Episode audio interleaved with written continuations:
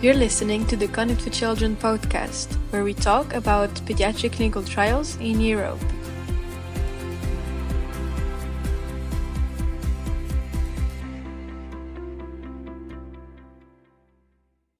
In our first episode, we're focusing on COVID vaccines in children and young people. Over the past year, multiple vaccines have been developed and tested in record time to help protect people from the virus.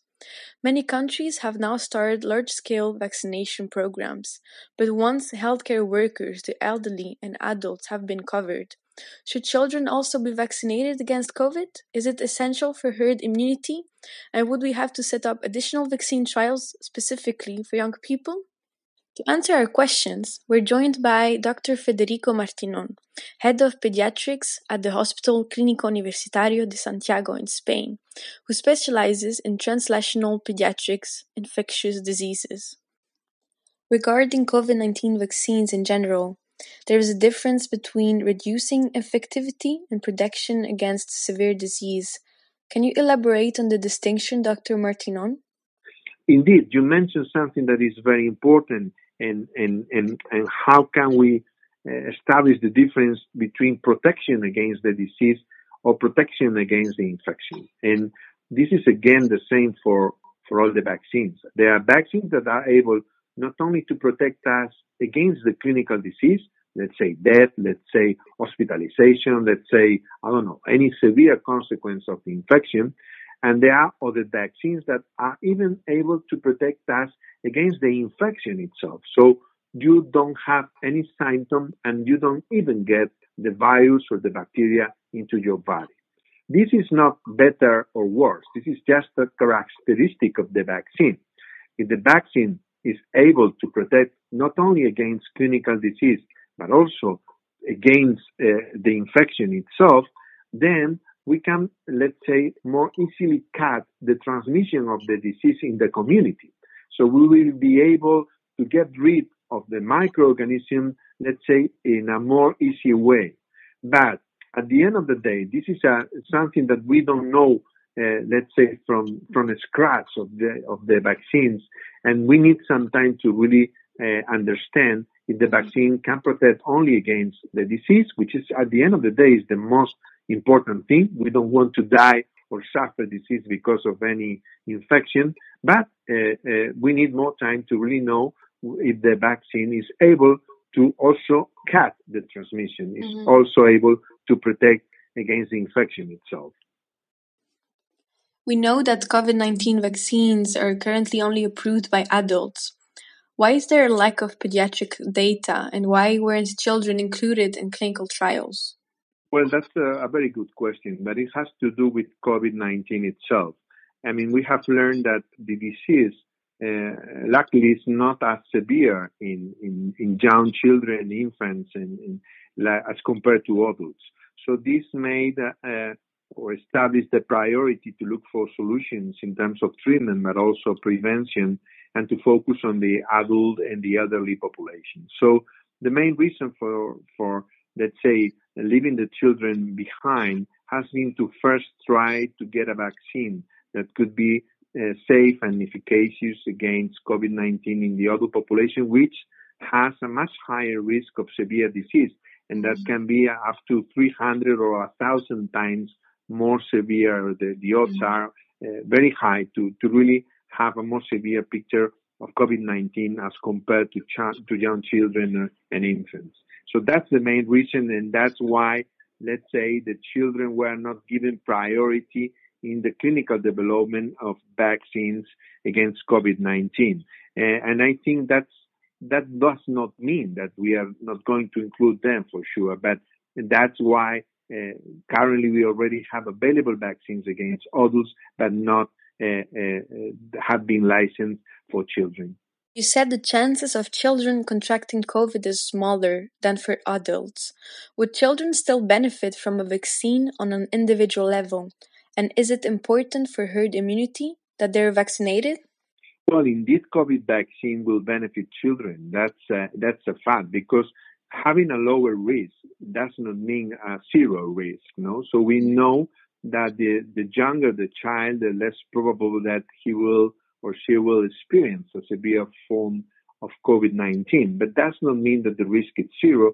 And we uh, even have uh, discovered specific phenotypes like the um, post-COVID inflammatory syndrome that we have um, we have uh, discovered that may happen in children, particularly in uh, older children. So having a much lower risk does not mean that uh, they have the, the, the, the, of course, the, the right to be protected against uh, this disease as well as the adults and the elderly.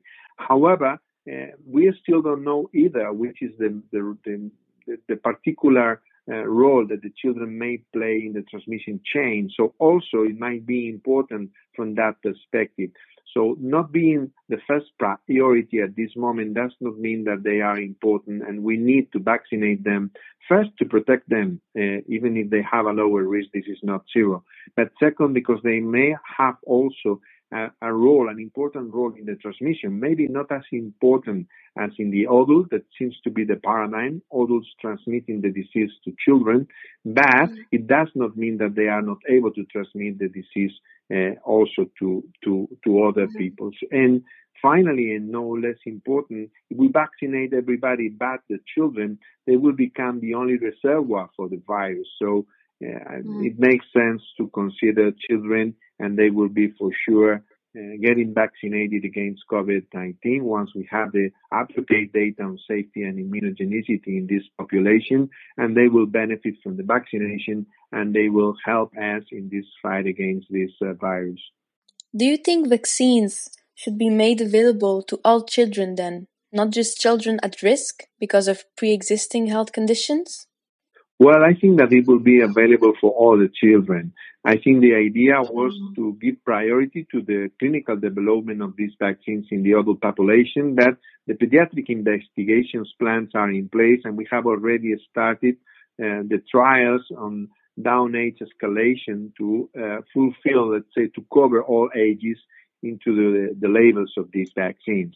So I think that this will be a general indication. All children may benefit, but even nowadays, and in certain regions, in certain countries, uh, as we, as you probably already know, the, the currently licensed vaccines are licensed uh, from 16 or 18 mm-hmm. years of age, uh, depending on the specific product. But uh, clearly, they will down, uh, they will uh, develop and, and, they will go down in, in the age to to afford the vaccination at any age group. But even without the specific data on children already some countries and some uh, uh, agencies are recommending the vaccination of children with a specific high risk, with conditions, underlying conditions that mm-hmm. might pose a, a, greater risk than the announce of uh, not having yet the specific data of uh, the, the COVID-19 vaccines in this population. So yes, I think that uh, we will get the data to vaccinate any children and probably Mm, as we are doing with the adults, there will be specific groups in the childhood that may benefit more and that will, uh, and we will give them priority to get vaccinated. So it would be the same process as with adults. We would do specific groups, and then depending on the priority, we plan the vaccination campaign. It will depend yeah. also. I mean, I think part of the priority that we have uh, done in, in the adults had to do mm, a lot with the supply of the vaccines. Mm-hmm. So probably by the time we are getting children vaccinating, we may have uh, hopefully not problems with the with mm-hmm. the vaccine supply. So maybe we can do a universal vaccination. But yes, in case there is uh, uh, restraints in terms of supply, probably we will need to establish priority groups from the elder uh, children. That let's say the older the children, it behaves more similarly in terms of COVID-19 as an adult, and then mm-hmm. uh, going down in the age up to the infants.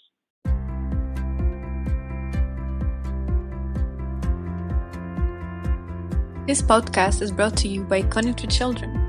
We aim to establish a coordinated approach to facilitate the delivery of high quality, regulatory grade pediatric clinical trials in Europe for all age groups and diseases. In the project, 35 academic and 10 industry partners from 20 different countries have joined forces to overcome the hurdles standing in the way of clinical trials for children. Together, we're creating a world with better medicines for babies, children, and young people. Want to know more? visit our website, connectforchildren.org, or follow us on LinkedIn, Twitter, Facebook, or Instagram to stay up to date.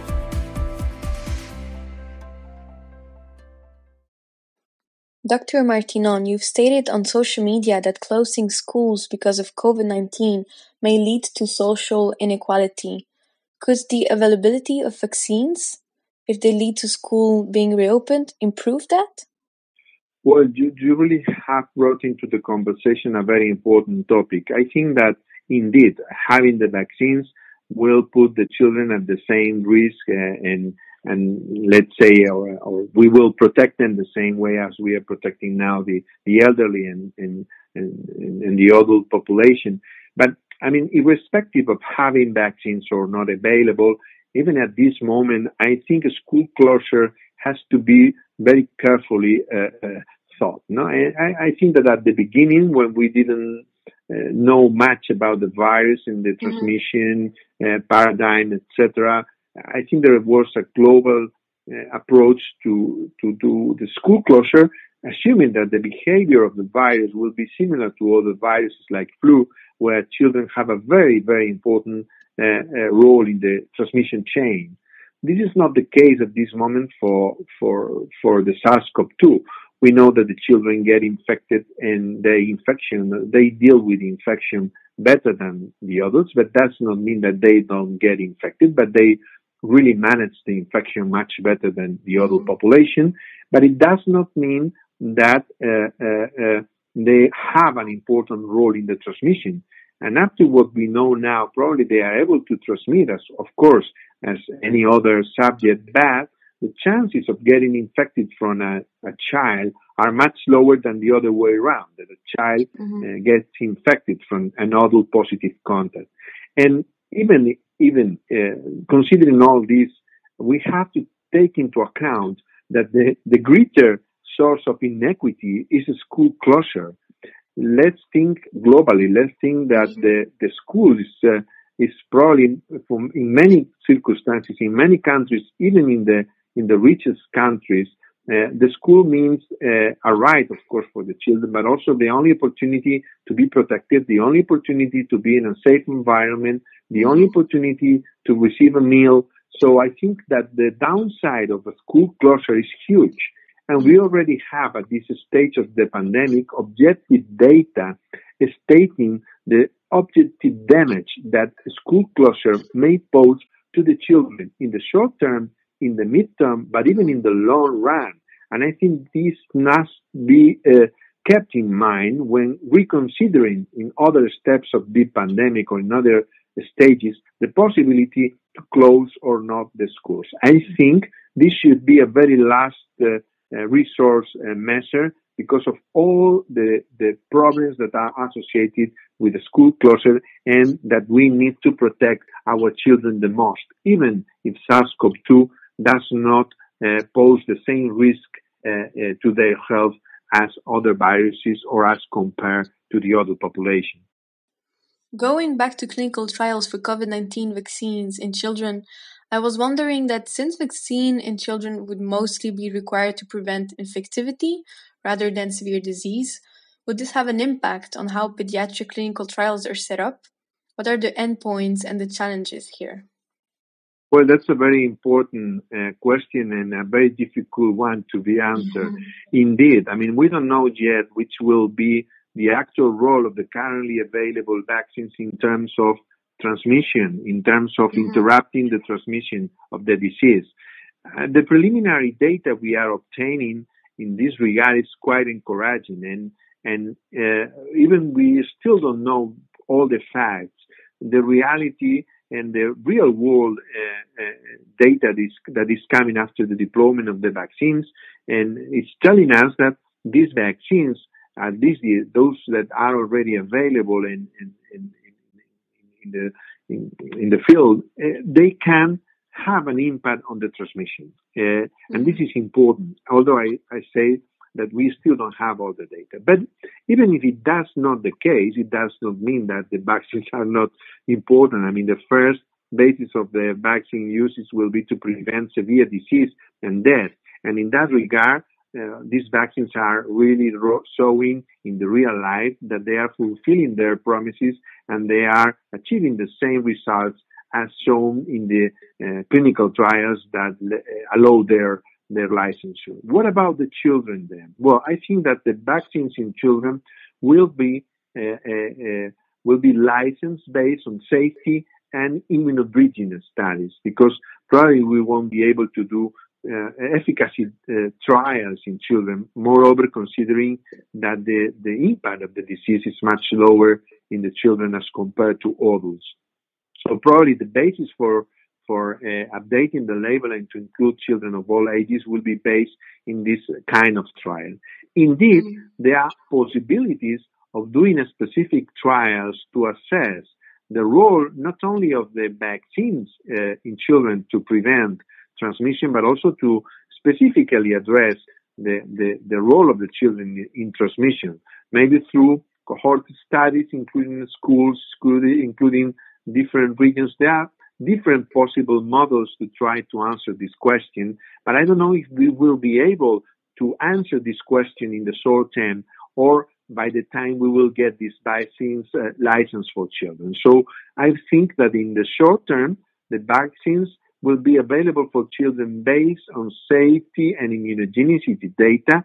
And mm-hmm. probably in the midterm, we will have more data on the specific role uh, of these vaccines in the transmission chain and specifically in blocking the role of the children in uh, uh, uh as uh, transmitters of the disease to the community. But even if the we show or we are not able to show any impact on transmission, children will need to be vaccinated anyway for two main reasons. To protect them, because risk mm-hmm. is not zero for them, but also, and as we discussed earlier, then otherwise they will become the only reservoir for the virus and the virus will keep to in fact, will keep to evolve, and this will uh, mean uh, trouble uh, for the rest of the population in the in, uh, uh, with a given time. So indeed, protection of the children, even it's not the first priority, it will be part of the equation to solve this problem. And actually, about that, are there any plans to perform pediatric clinical trials for COVID 19 vaccines? Well, indeed, there are. I can tell you that the agreement of the main regulatory agencies with the sponsors and the academia was to first give priority, of course, to the development of these vaccines for the adult population and specifically yeah. for the elderly. But there was a compromise that once we have that data, and we already have that data of safety and efficacy, to start and to do the uh, the, the, the, pediatric investigation plan, the development, the specific development of these vaccines into the pediatric population. So as we speak, uh, there are already ongoing trials in the adolescent population, mm-hmm. and for most of the uh, of the vaccines that we are all talking all the time, the mRNA vaccines, the Oxford AstraZeneca vaccine, the Janssen and Janssen, let's say the uh, the main four that have been licensed in uh, either by through the FDA or the or the EMA uh, agencies.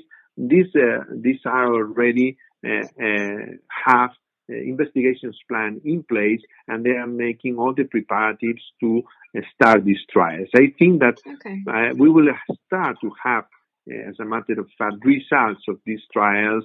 The, the, the very first, I think, during the summertime, the latest. So I think that things are moving and we will have the specific needed data on children sooner than we might imagine.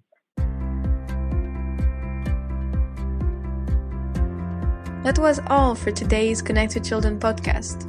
By supporting clinical trials, we're working towards a world with better medicines for babies, children, and young people. To find out more, visit our website connectwithchildren.org or follow us on LinkedIn, Twitter, Facebook, or Instagram. Thank you for listening and tune in next time for more great content.